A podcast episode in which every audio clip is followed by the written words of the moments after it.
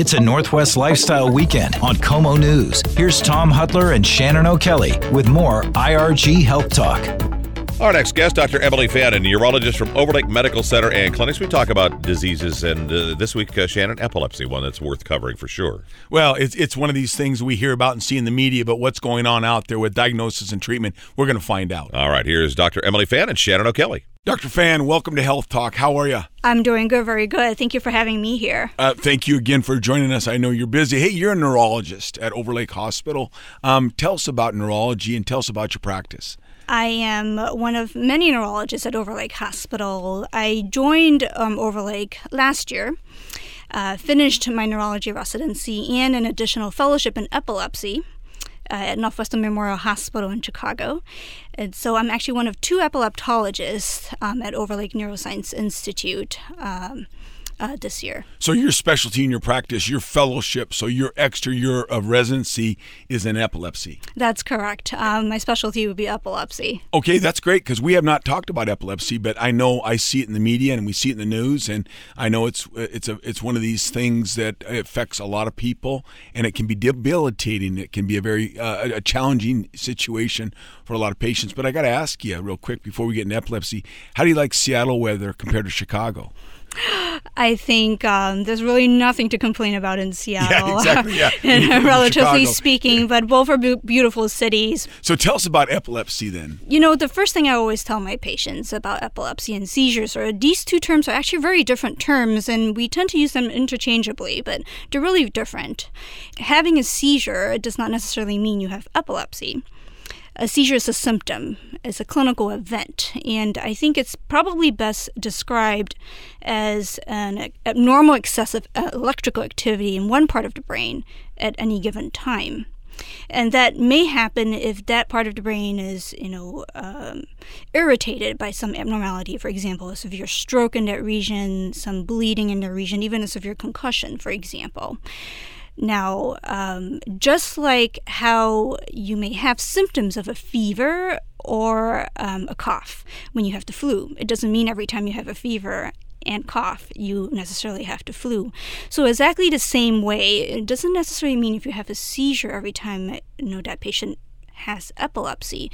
Epilepsy is a disease. It's not a symptom. It's an underlying disease uh, where an individual is at risk of repeated and recurrent seizures.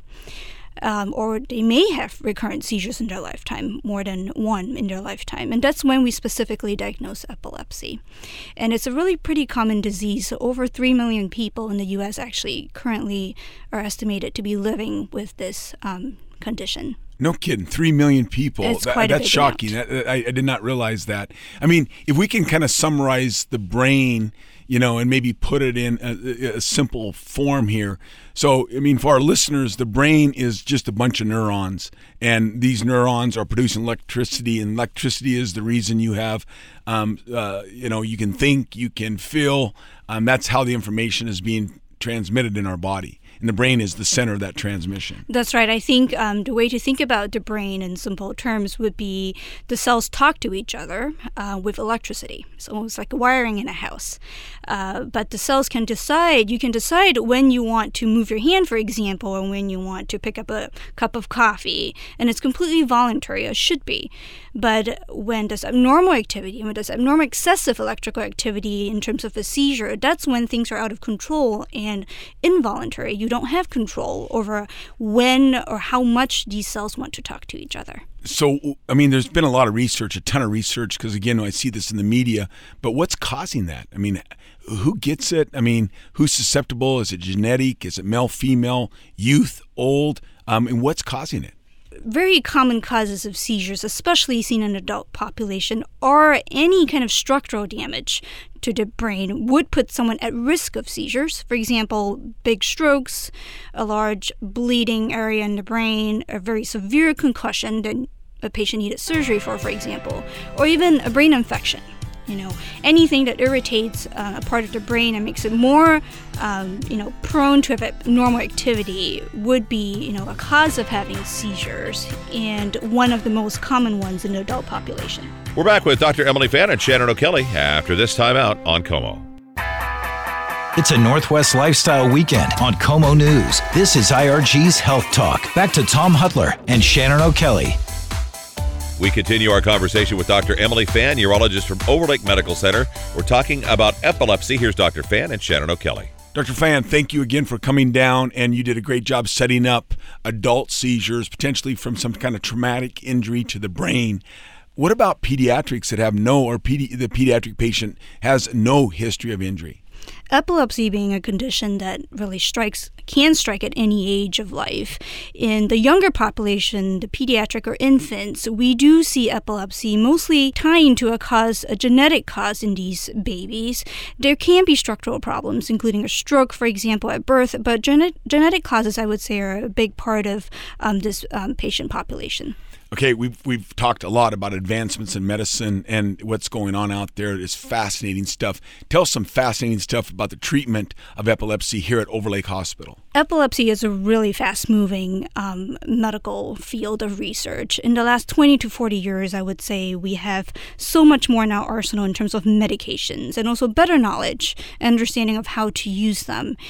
Uh, these medications are can be thought about in different you know types of classes. For example, we have the broad spectrum medications that really treat any type of seizure, and then we have something called the sodium channel blockers, which may treat more specific kinds of seizures. So we can use these medications either solo or in combination. And it really all depends on the patient's symptoms and um, their side effect tolerance. I would imagine the medication is built and the design of the medication is to calm down electrical activity. How do you know the dose? And, you know, uh, tell us about that. That's very complicated. Absolutely. Um, that's a really excellent point. These medications serve to cool down the brain in a sense, in a very general sense, to stop seizures from happening. And so, you know, side effects are something we watch very carefully in our patient population. As part of my job this, as an epileptologist, it doesn't end at di- diagnosing seizures or even prescribing medications for these patients. I really try to educate them on their symptoms and educate them on, you know, possible side effects that they might encounter and also empower them to recognize um, what it means to live with epilepsy. Uh, one of my priorities um, in my work, in my practice, is always uh, to emphasize it's entirely possible to have a normal life with epilepsy. Is there an area of the brain that you can identify this as a specific area that's causing this? Are, are you seeing any of the surgical procedures that help? One of the most important tests that we use in um, epilepsy is the EEG, which is short of the electroencephalogram. It is um, a test where we put electrodes on the surface of the brain at certain positions, and we monitor in real time brainwave activity. And so, look for the presence or absence of seizures. We do over 500 of these tests every year at Overlake Hospital, and we're planning to significantly increase that volume in the next couple years. In terms of surgery, epilepsy surgery is uh, an option for patients for a very select few patients who do not respond to medications. And after a very comprehensive battery of tests, you know, they may be selected uh, to be a candidate for surgery that may potentially help them with their symptoms. Well, Dr. Fan, again, thank you for your time and thank you for information. It's obvious that patients are in good hands if they see you. You're an expert. What what a job. Thank you again for your time. Thank you for having me. Shannon O'Kelly and uh, Dr. Emily Fan, they're talking about epilepsy. Uh, Dr. Fan is a neurologist from Overlake Medical Center. More information, overlakehospital.org. Uh, we think, of course, of IRG as doing physical therapy, but somebody with epilepsy, uh, I'm sure you've seen people like that who need to come in and have help as well. Absolutely, Tom. You know, physical therapy works in the field in the area of neurological deficits and also musculoskeletal deficits. So we see everything A to Z.